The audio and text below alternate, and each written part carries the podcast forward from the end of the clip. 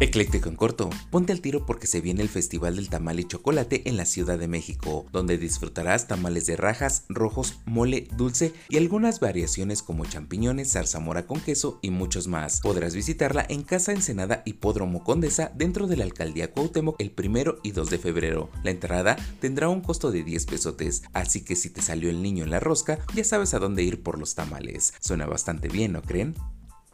Por si te lo perdiste y apenas acaban de pasar las vacaciones de diciembre, pero muchos ya están pensando en las de Semana Santa, la SEP ya tiene la fecha oficial para estos días de descanso. Para los estudiantes de nivel básico y media superior, comenzarán las vacaciones el lunes 3 de abril y finalizan el 14 de abril, regresando a las clases el 17, según el calendario escolar para este 2023. Vaya, ¿ya pensaron qué harán o si saldrán?